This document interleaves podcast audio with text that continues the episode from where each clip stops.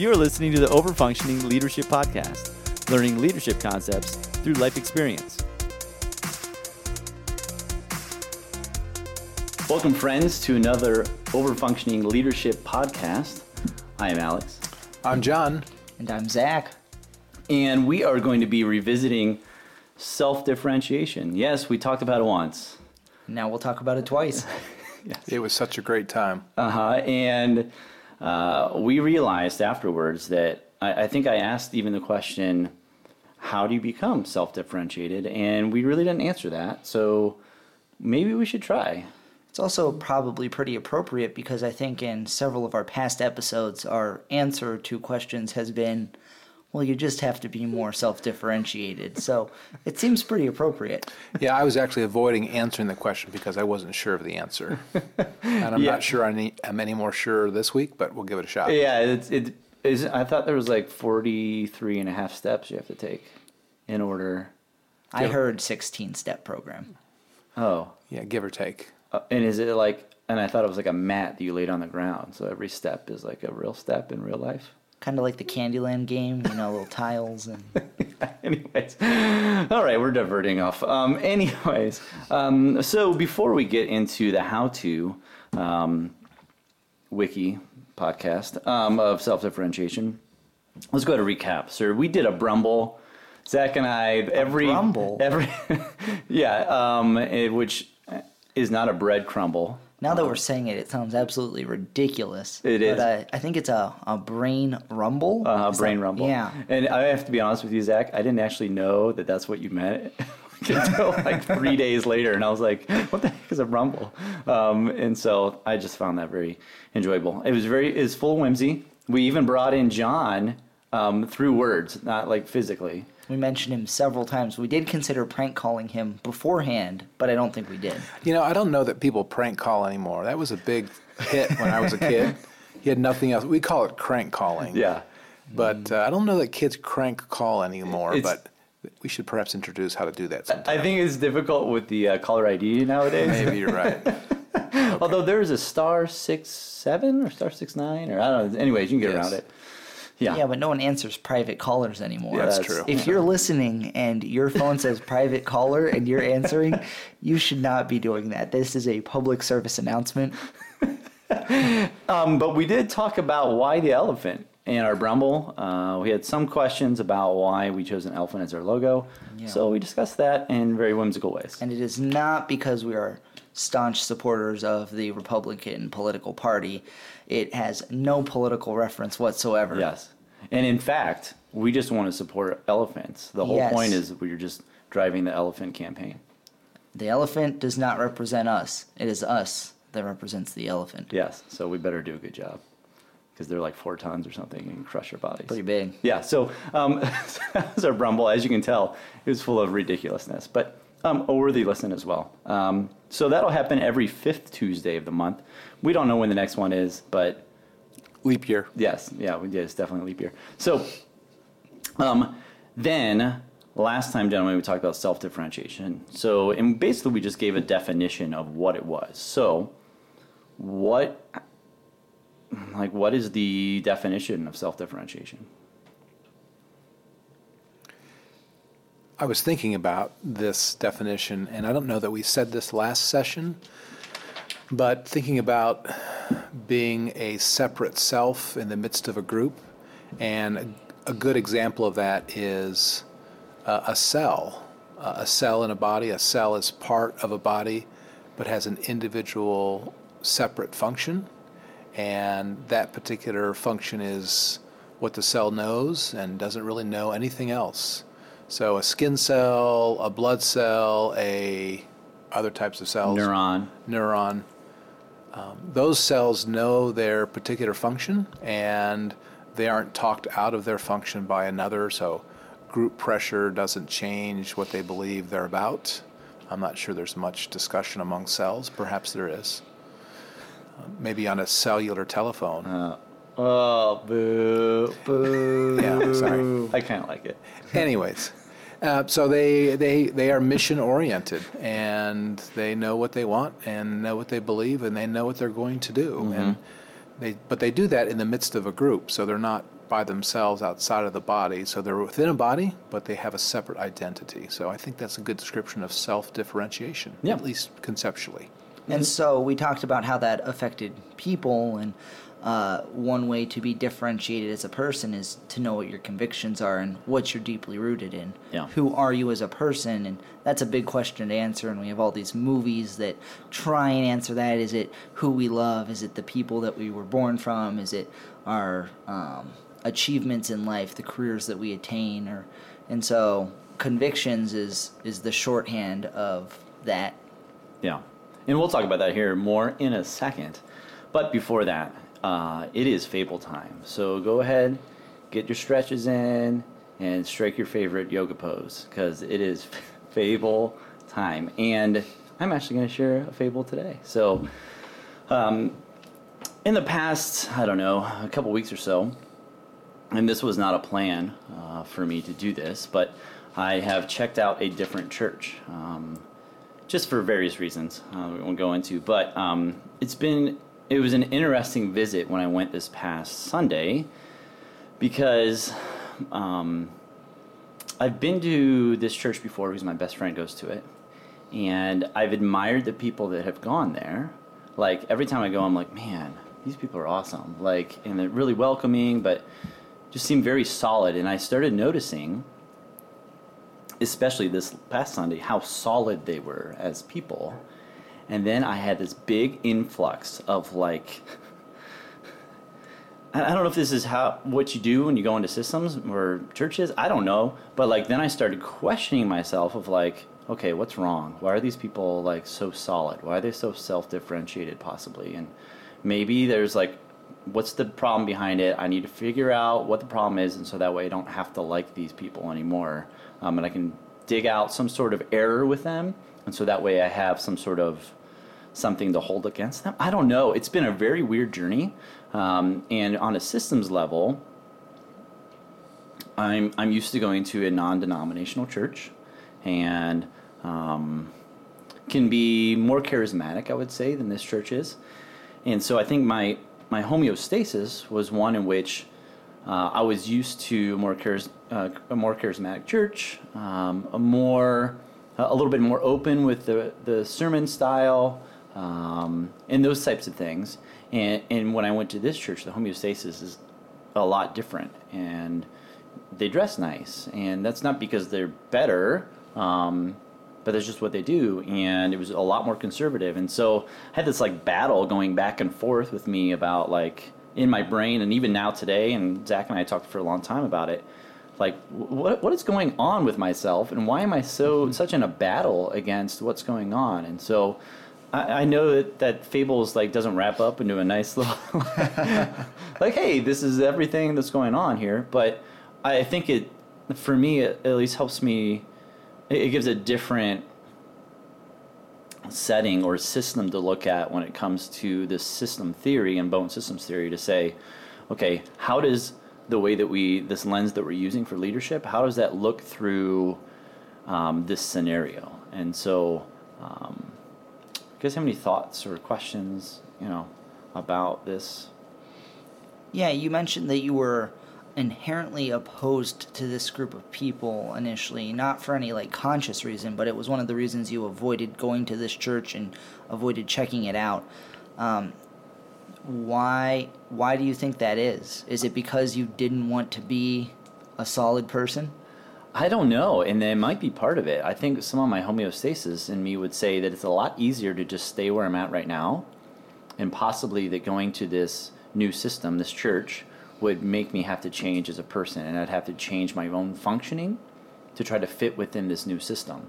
And perchance, for me, that means okay, it's gonna it's gonna cost me something a little bit more than what I thought it was, as opposed to going into something that I'm used to and it's easy and shoot, I don't have to really think of this. I can kind of go in and get out, and that's the end of it, you know.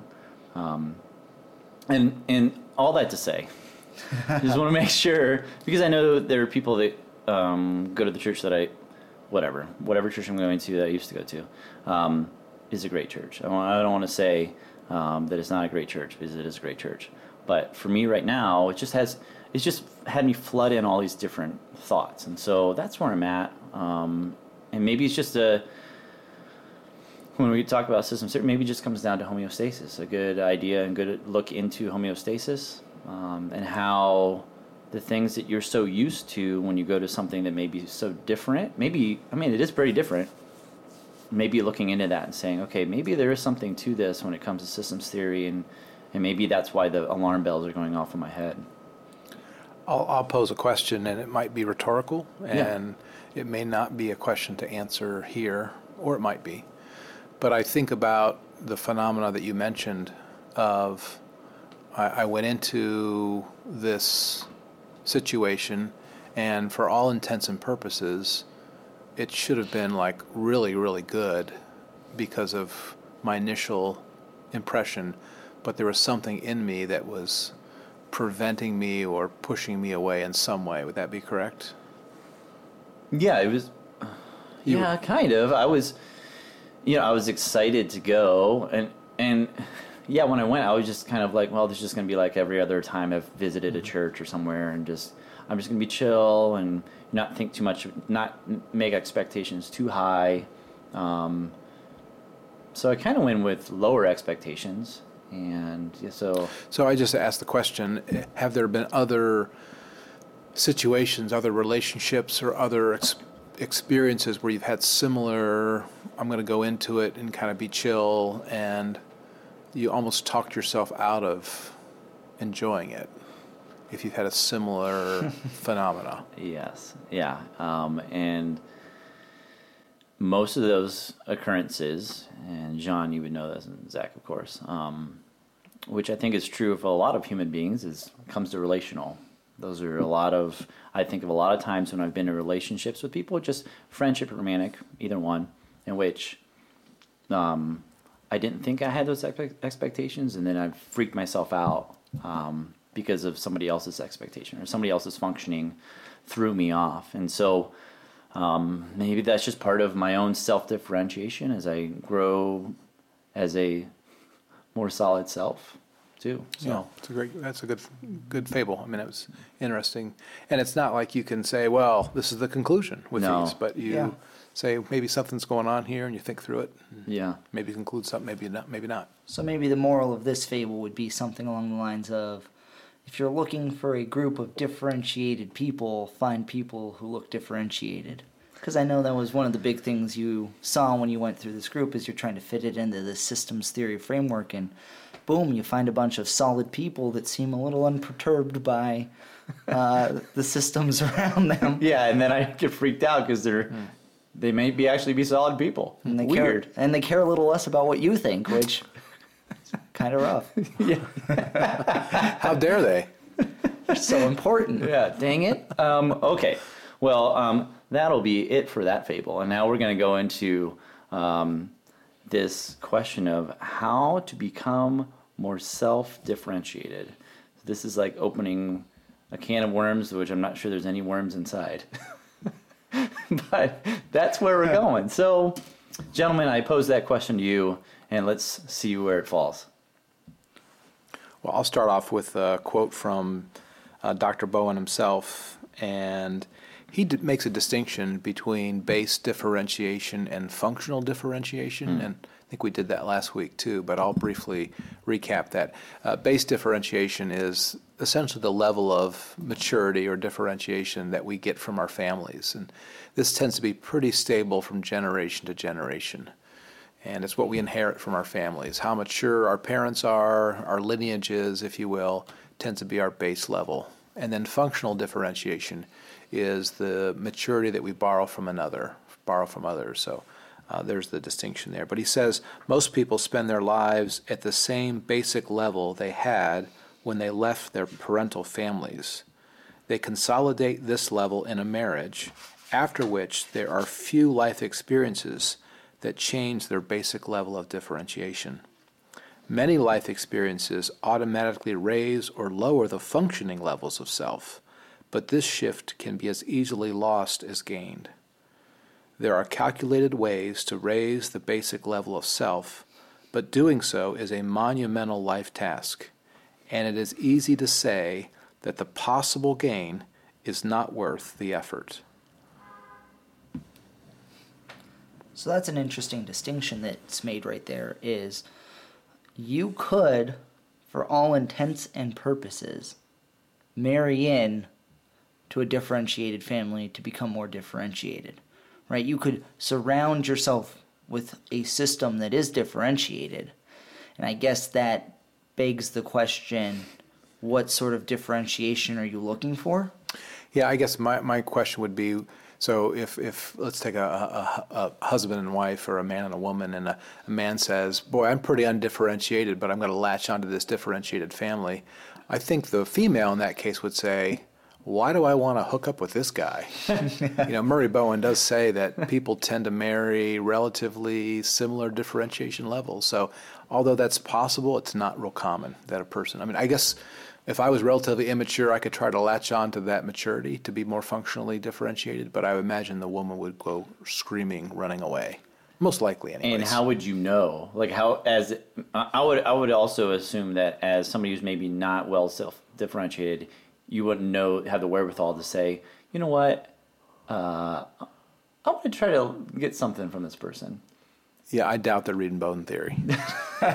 Just a guess. But I would say though, a, occurrence where this might happen is if somebody wants a mentor, because that's happened Yeah. to me before, where I'd said, you know, I see this person and man, they've got something, and I want that, and so maybe I need to hang out with this person more. Mm-hmm. So that's what it looks like on the individual level then. It's not a lifelong commitment to someone. It's a I'm going to find someone who's going to grow me in that intentional capacity. I think so.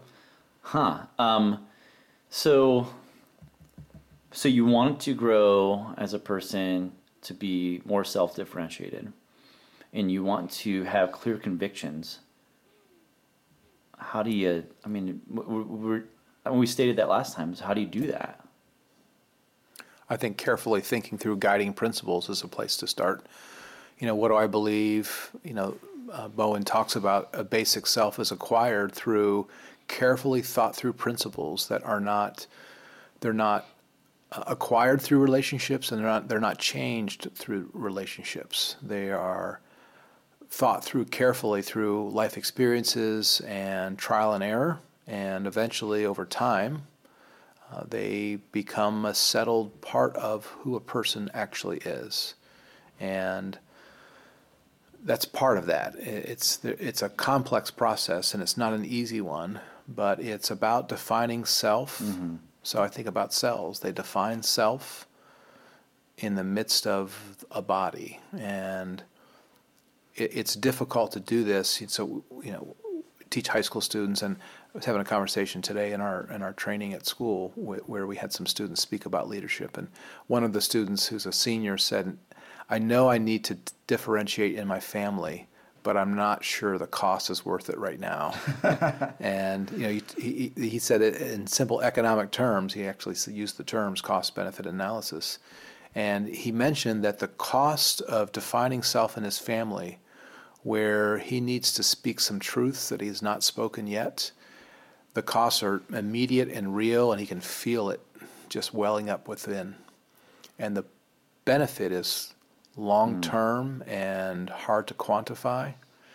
And so it's easier just to stay stuck in the relationship the way it is. And I don't know, maybe one day he'll get the nerve to do it. Uh, but it's not easy. So there's a very direct tie there to anxiety, right? Hmm. We've discussed chronic and acute anxiety, hmm. and mm-hmm. right there, that chronic anxiety is at a place where he's not willing to act on it. It's mm-hmm. tolerable. He's not fed up yet.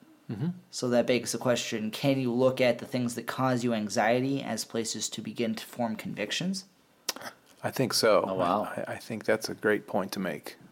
And I think the fed up piece is important. So if your relationship, so for those that are listening around the world, we've had some downloads Yes. uh, recently in some various countries, some of which I've never heard of.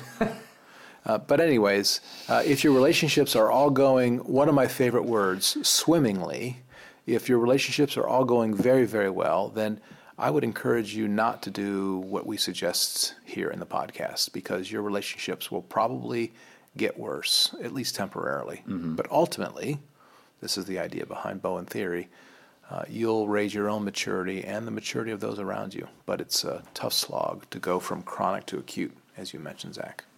Yeah, because you just it's so much easier just to slip if you get it into acute to slip right back into chronic too, and so that's why you know we have Ed Friedman's book here, Failure of Nerve. That's what it's all about. It's talking about um, I've made a decision as leader or as a person, and I made it acute, and I no longer have the nerve to stay there, so I let it go back to chronic and and just let it sit there. And we've all done it, been there, done that, you know, over and over again. Um, uh, and part of kind of what you're saying is you're saying with your anxiety and being fed up, comes a point to where, you know, part of understanding your convictions is getting up in the tree and looking down on what's going on, right? Yeah. And we made this distinction between was it base and functional? Mm-hmm. Base being your own and functional being the system you're a part of, correct? Mm-hmm. So i if you do encounter a period of acute anxiety that you overcome and there's this tendency to slip back into chronic, it seems to indicate that you're going to revert to your base level of functioning without these intentional steps forward. If you're not intentionally seeking a, a conviction, yeah, you're going to take a couple steps forward and a couple steps back, and it's going to average out unless you're consciously fighting against the current to pull you back into this homeostasis. Yeah, I don't know that there's much difference between a 20 year old and a 50 year old, honestly, regarding maturity. I mean, it might look differently. The 50 year old realizes that there's certain behaviors that cost me, and so they learn to kind of adopt those behaviors. But in reality, they're about the same level of maturity. Unless one really decides that they want to improve themselves and go through the difficult improvements. I would say oftentimes with a coach that's trained in Bowen theory to be able to help them think through objectively, it's really, really difficult to improve uh, a differentiation level. And um, I think it's really, really hard. So the question that uh, Zach and I were going back and forth here about trying to figure out whether to answer this question, but I think it might be helpful, and we don't all need to answer this question, but we are not solid selves here, but hey, we're working on it, right? Yeah. So the question I think might be apparent is how did you, Zach, or how did you, John, or how did you, Alex, become more self differentiated?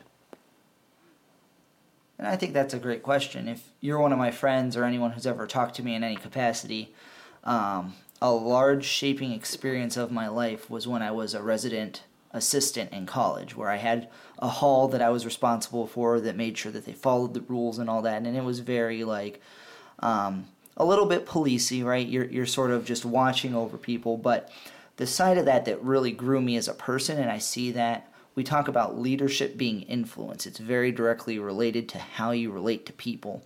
And so, in the way that I see myself differentiated as a leader, right, comes from this experience as a residential advisor, a residential assistant, where I learned conflict management skills and I very directly saw the applications to um, the residents, my friends at the time, on that hall. And so that led me through um, incidents where I saw uh, my friends co- using alcohol to cope with stresses in their lives that were purely academic, um, where I helped to resolve conflicts between mutual friends, and very little of it was um, me doing anything, but it was taking these small little principles and a large number of them basically said be less reactive ironically enough Interesting.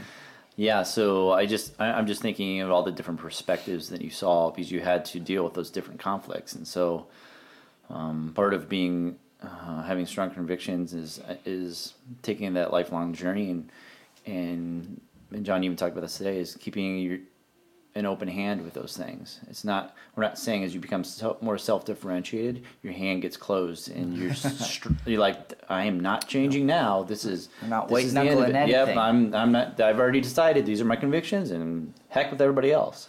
And that was one of the, you know, we had leadership training at school today uh, with some teachers, and some of the students were part of that leadership training.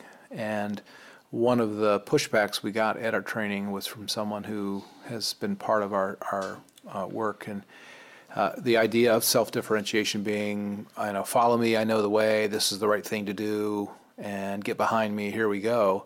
And we talked about being open to new ways of thinking. So you have some principles that you've tried on, and Yeah. you found them to be helpful, and but you can add to that over time and and be that open hand and uh, continue on that path of differentiation. hmm Yeah, yeah. Saying, and I, this whole open hand thing I, I got from a different podcast. Um, but is in case you because I didn't really understand it right off the bat. But like, you can hold so many things in your hand, but if your hand's closed, then you can't hold anything else. And so you're just you know keeping your hand open is allowed to hold more things. Um, in case you didn't get the.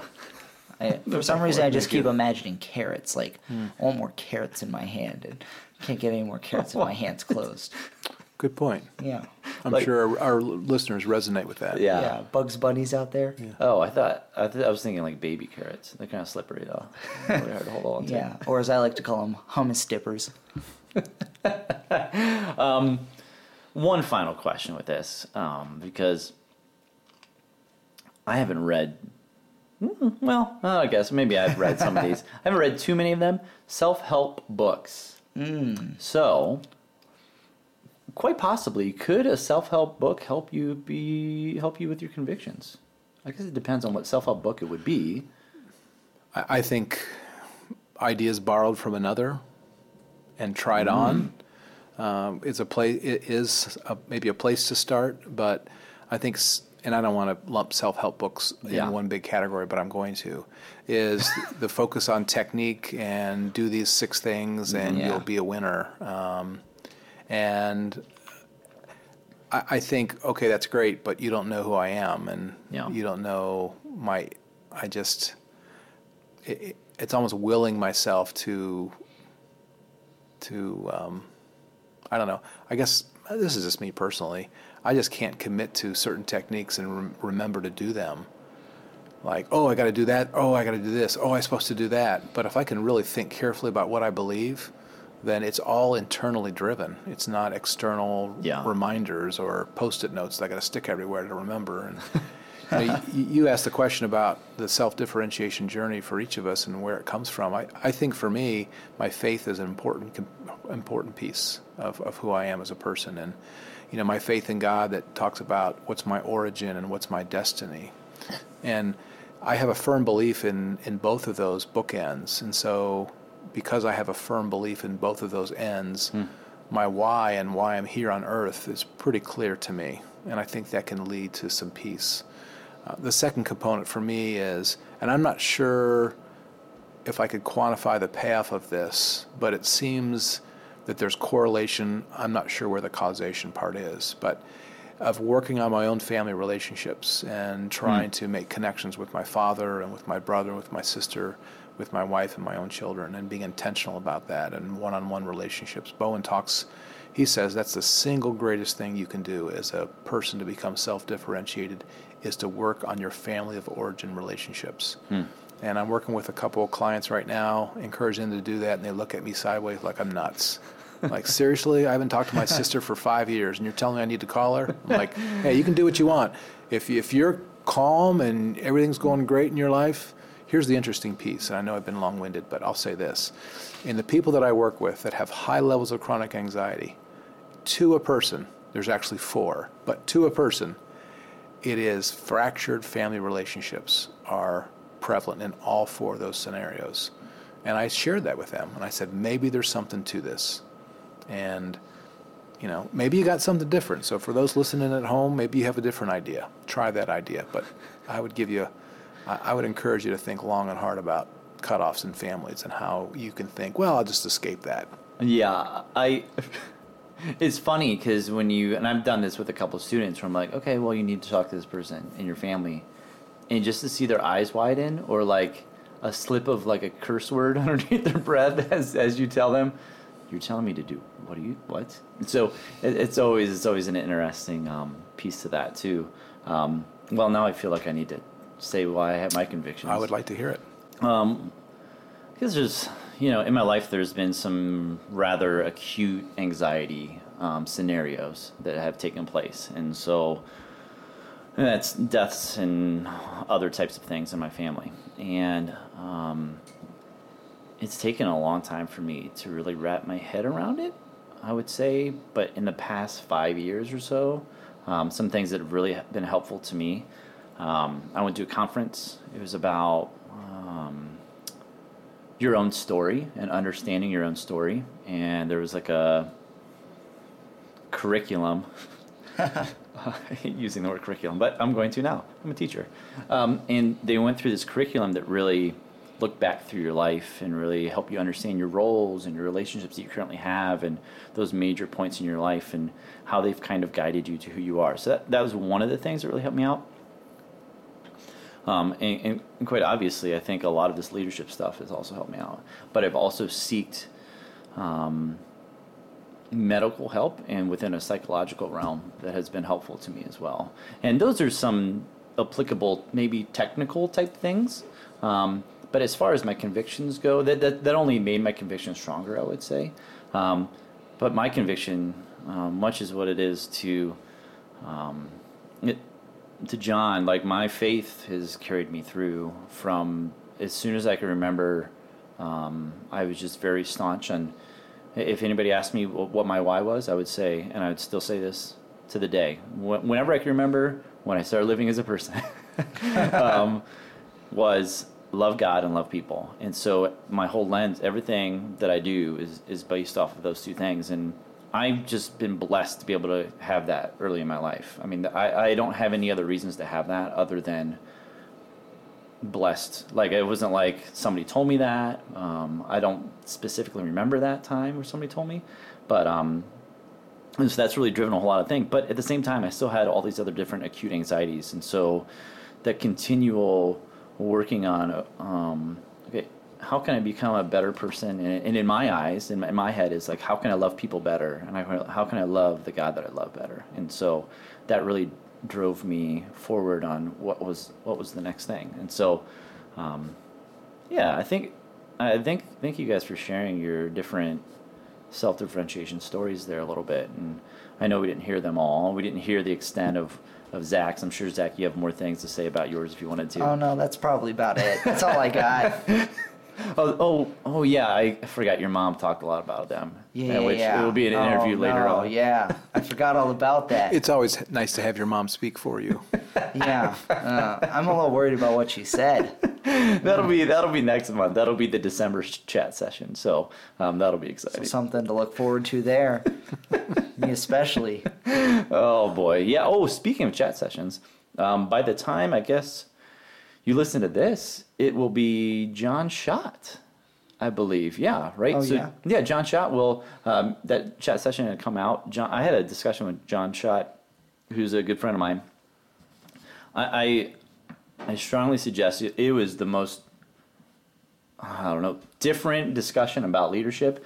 His premise was you need to lead from your weaknesses, and I think my brain like melted when he said that because I was like, "What?" Everything I've ever heard has been about like leading by your strengths, and so he totally counterintuitively was like, "Nope, we're gonna go the other direction." So, um, yeah, go ahead, give a listen to that. Yeah, so super interesting. Um, interesting premise. Definitely interesting. Well, uh, gentlemen, I think we are about it when it comes down to this: how to become more self-differentiated. So, in recap.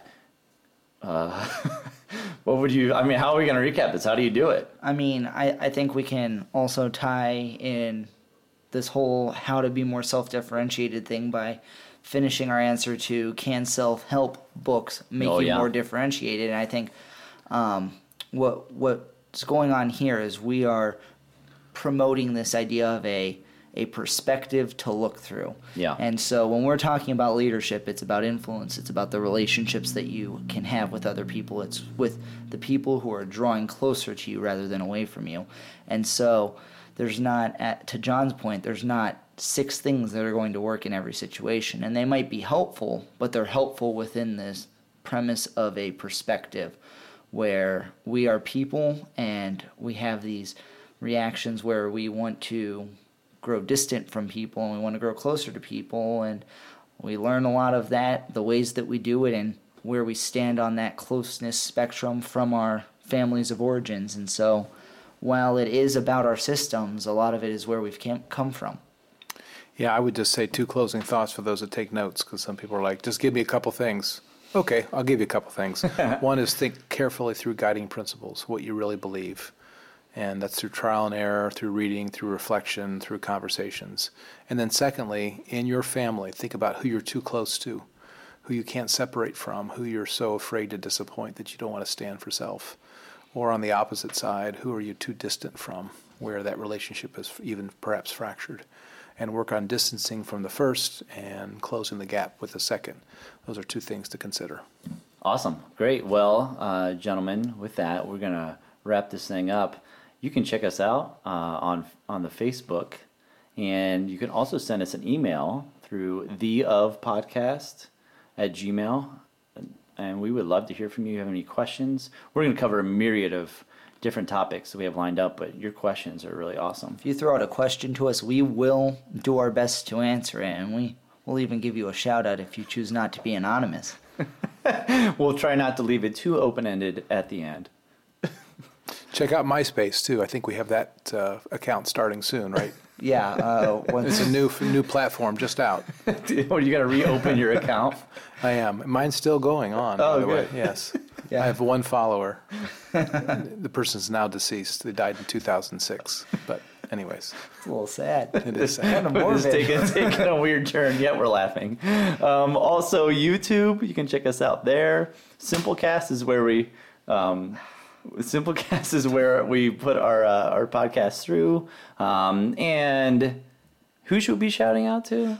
Um, I think we're shouting out Jesse Huffstetler for his uh, what's it called? Squagmire. Yeah, we yes, love the Squagmire or Starfish Limiter, as it's called. He provided us with our amazing theme song that we start and end the podcast with, and also fancy little technical tool that we're using to make our voices sound just a little bit prettier. So take that into consideration when you think about what our voices sound like now. Oh yeah, oh yeah, especially with our, our new mic stands and everything. Um, well, uh, with that, um, Zach's gonna try to catch this fruit fly that's in the room, I have failed. and we're gonna we're gonna finish up. So I'm Alex. I like baby carrots. I'm perpetually confused, and I'm John. I'm Zach, and I'm still confused about Squagmires. we'll see you later. Bye.